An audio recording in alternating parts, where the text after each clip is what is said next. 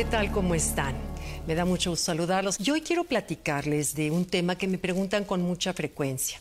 ¿Qué hacer para recuperarnos de una pérdida? Me hablan de distintas pérdidas, como es la vida, como todos hemos tenido. Todo tipo de pérdidas. Eh, creo que es parte de la naturaleza, las pérdidas, y a veces hay que comprender que, que la vida es un ciclo de vida, muerte, vida, crecimiento, muerte. Nos cuesta trabajo, pero miren, identifico que hay tres tipos de pérdida. Las pérdidas más dolorosas son las pérdidas del alma, como cuando pierdes un ser querido, se te muere alguien, tu hermano, tu hijo, tu, esposo, tu pareja, tu padre, tu madre. Ahí se siente un hueco aquí, así inexplicable, como si alguien nos agujerara en esta parte de aquí. Esas son pérdidas del alma. Luego vienen las pérdidas del corazón. Pérdidas de corazones, por ejemplo, un divorcio, pérdidas emocionales de a lo mejor una amiga querida que ya no es tu amiga, pérdida de un sueño, de un ideal.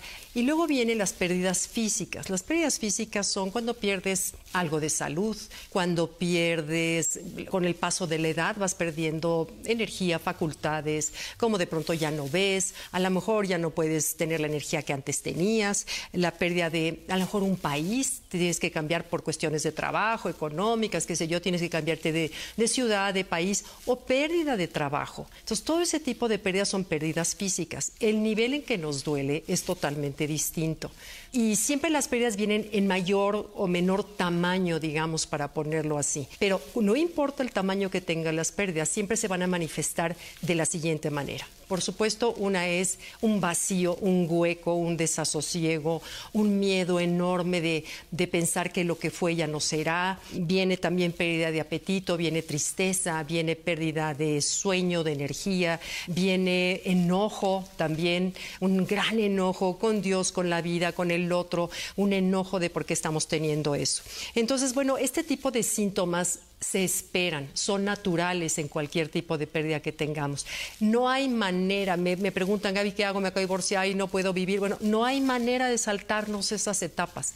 Las tenemos que vivir y honrar. No hay manera, porque si tratas de meterlas abajo del tapete, tratas de saltártelas, ese dolor ahí está, sin resolver, y tarde o temprano te aflora y además viene ya crecido y más difícil de liberar. Entonces, en la etapa del duelo, son tres etapas del duelo de los cuales nos tenemos que recuperar pero hay que vivir y entender que es natural sentirnos como nos sentimos y con paciencia, con fe, con dignidad, como vivir esas tres etapas. La primera etapa del duelo siempre es el shock, la negación. Estás totalmente aturdido, atolondrado, no tienes idea de qué hacer, no piensas.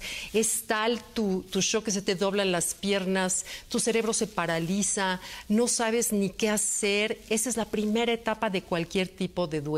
La segunda etapa es el enojo, el miedo, la desolación, la negociación, la ira, la tristeza. Y la tercera es el entendimiento y la aceptación. Entonces, estas tres etapas de duelo se pueden presentar juntas o separadas, pero las tenemos que vivir. No hay manera y honrarlas y entender que así es. Y bueno, vamos a ver en qué consiste. La primera etapa, como dijimos, la primera etapa de, negación, es, es, chistoso quienes hemos vivido una etapa de un dolor, de una pérdida de un ser querido, como que la naturaleza es tan sabia que no te manda todo el dolor a bocajarro, sino pasas el día, de pronto te distraes con cositas y de pronto sientes como a cuentagotas, te manda un, un dolor que sabe amargo, amargo, amargo y te perfora el alma, pero es como a cuentagotitas, que a veces puede ser porque te distraes, porque te hablan amigos o vienen a verte, o estás con, um, la naturaleza, en fin, qué sé yo, te distraes con tu trabajo, pero de pronto viene la conciencia y esas gotitas. La única vez que es en excepción, que es como yo lo he vivido, es cuando amaneces, cuando amaneces en esa duermevela, en donde no sabes si estás soñando y de pronto te das cuenta de la realidad de ese día. Yo siento que es el único momento en que la vida no te lo manda a cuenta gota, sino te lo manda así como río. Hasta que la rutina, gracias a Dios la rutina, el entrar en nuestra rutina de lo que hagamos, de lo que nos dediquemos, ayuda a palear, a distraernos de esa etapa dolorosa. Es, es curioso porque además cualquier sonidito, cualquier música, cualquier cualquier detalle, un comentario, ¡brum! te vuelve otra vez a conectar con ese dolor, pero ni modo, esa es la segunda, la del enojo. Y bueno, finalmente, la tercera es la etapa de la aceptación, la etapa de el cerebro, el alma, el cuerpo empiezan a entender que sí es posible tener una vida un poquito más allá, empiezas a vislumbrar, eh, empiezas a, tener un crecimiento interior, en tus valores se, se reacomodan empieza a ver lo que realmente es importante en, la vida, te das cuenta que es posible crear un nuevo capítulo en tu vida y además resurges de ese dolor más fortalecido, más maduro, más sereno o serena. Pero lo que sí es importante aclarar es algo. El dolor es inevitable, eso es parte de la vida y Buda nos lo ha dicho siempre y eh, la, vida misma. Todos vamos a tener en un momento dado situaciones de dolor. Lo que sí es evitable es el sufrimiento. O sea, todo tiene una etapa natural de recuperación tras una pérdida.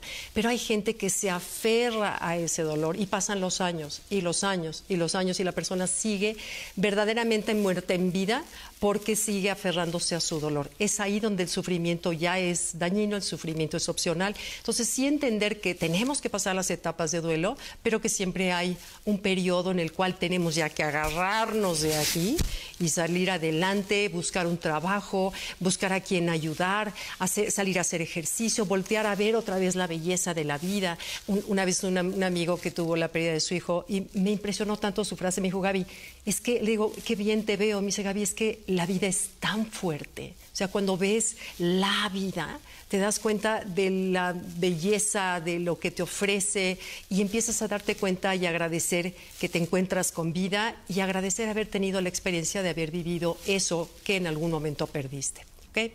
Pues bueno, gracias, leo sus comentarios. Muchas gracias. Bye.